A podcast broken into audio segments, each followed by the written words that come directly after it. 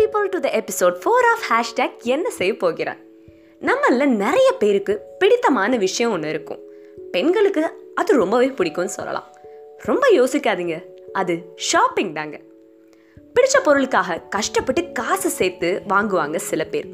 சேர்த்து வச்ச காசுக்கு ஏதாவது நல்ல பொருள் கிடைக்குமா அப்படின்னு சில பேர் இருப்பாங்க.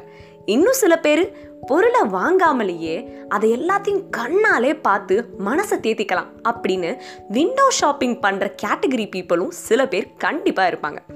இப்படி எப்படிப்பட்ட ஷாப்பர்ஸாக இருந்தாலும் ஷாப்பிங்கிற ஒரு விஷயம் எல்லா தரப்பட்ட மக்களுக்கும் ஒருவித சந்தோஷத்தை தரதா தான் நிறைய நேரத்தில் இருந்திருக்கு. எனக்கு ஓரளவு பரிச்சயமான ரெண்டு பெரிய சிட்டிஸ் அப்படின்னா அது சென்னையும் பெங்களூரும் தான் ரெண்டுலேயுமே எனக்கு ரொம்ப பிடிச்சமான அந்த இடம் அப்படின்னா இந்த ரோட்டோர கடைகள்லாம் அழகாக அலங்கரிக்கிற இடம்னு ஒன்று இருக்கும். அதுதாங்க. பெங்களூர்னா சிவாஜி நகரும் சிக்பேட்டும். சென்னைனா டி நகரும் பாண்டி பசாரும் தான். பொண்ணுங்களுக்கு ஒரு குணம் இருக்கும். அவங்களுக்கு பிடிச்ச பொருள் ரோட்டோட கரையாக இருந்தாலும் சரி இல்லை பெரிய மால்களாக இருந்தாலும் சரி அது பிடிச்சிருச்சு வாங்கணும்னு நினச்சா கண்டிப்பாக வாங்கிடுவாங்க இந்த ஷாப்பர்ஸ்க்கான இடங்களாக இந்த ரோட்டோர கடைகளும் மால்களும் இருந்துகிட்டே தான் இருக்குது இதில் எனக்கு ரொம்ப பிடிச்சமான இடம்னா அது ரோட்டு கடைகள் தாங்க. நெரிசலான சந்து எப்போ பாரு மக்கள் கூட்டம் அலைமோதிக்கிட்டே இருக்கும். ஆஃபர் ப்ரைஸ் போர்டுகள்லாம் கடைகள் வெளியே அழகாக அலங்கரிக்கும். கடைக்காரர்கள் எங்கள் கடைக்கு உள்ள வாங்க எங்கள் கடைக்கு உள்ள வாங்கன்னு அழைப்பு விடுத்துக்கிட்டே இருக்க ரோட்டோர உணவு கடைகளோட வாசம் எல்லாம் நம்ம மூக்க தொலைக்கும். இந்த இடத்துக்கு ஷாப்பிங் வரவங்களாம் கண்டிப்பாக இங்கே ஐஸ்கிரீம் சாப்பிட்டு போயே தீருவாங்க. அப்படிங்கிற அளவுக்கு ஒரு சின்ன ஐஸ்கிரீம் பார்லர் இருக்கும். காரசாரமான சாட் கடை ஒன்று இருக்கும். அதில் நிற்கிற மக்கள் கூட்டத்தை பார்க்குறப்போ ரேஷன் கடையில் கியூக்கு அடிச்சு பிடிச்சிட்டு நிற்பாங்க பாருங்க. அது மாதிரியே இருக்கும். ஆசையாக நமக்கு பிடிச்ச பொருளை வாங்கலான்னு பார்த்தா என்ன இவ்வளோ ரேட் சொல்கிறான் இதெல்லாம் நான் மால்லையும் பார்த்தேன். ஆனால் அங்கெல்லாம் ரேட் கம்மி தான் நீங்கள் இவ்வளோ விலைலாம் சொல்லாதீங்க. இவ்வளோ தான் தருவேன். எனக்கு அந்த பொருளை கொடுங்க. இல்லைனா வேணாம்.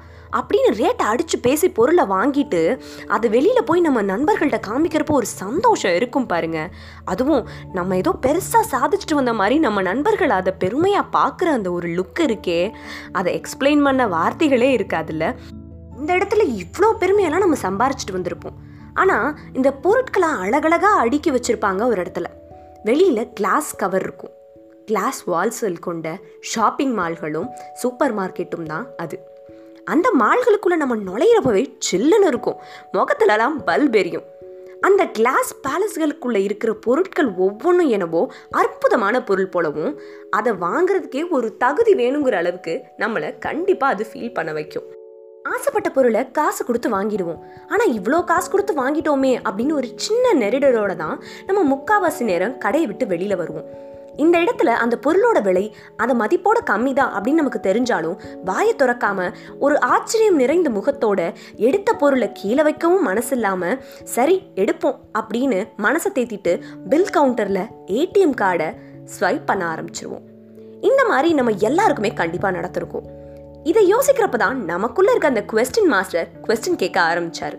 பேரம் பேசி வாங்கலனா நம்மளெல்லாம் ஏமாத்திடுவாங்கப்பா அப்படின்னு நினச்சி ரோட்டோர கடைகள்லையும் வீடு தேடி வந்து காய்கறி விற்கிறவங்க கிட்டேயும் சாமார்த்தியமாக இருக்கிற நம்ம ஏன் இந்த பெரிய அழகான கடைகளில் தெரிஞ்சே ஏமாந்து போகிறோம் பத்து ரூபாய் லாபம் சம்பாதிக்கிற இந்த அடித்தட்டு மக்கள்லாம் நமக்கு கொள்ளைக்காரர்களாக தெரியுறாங்க.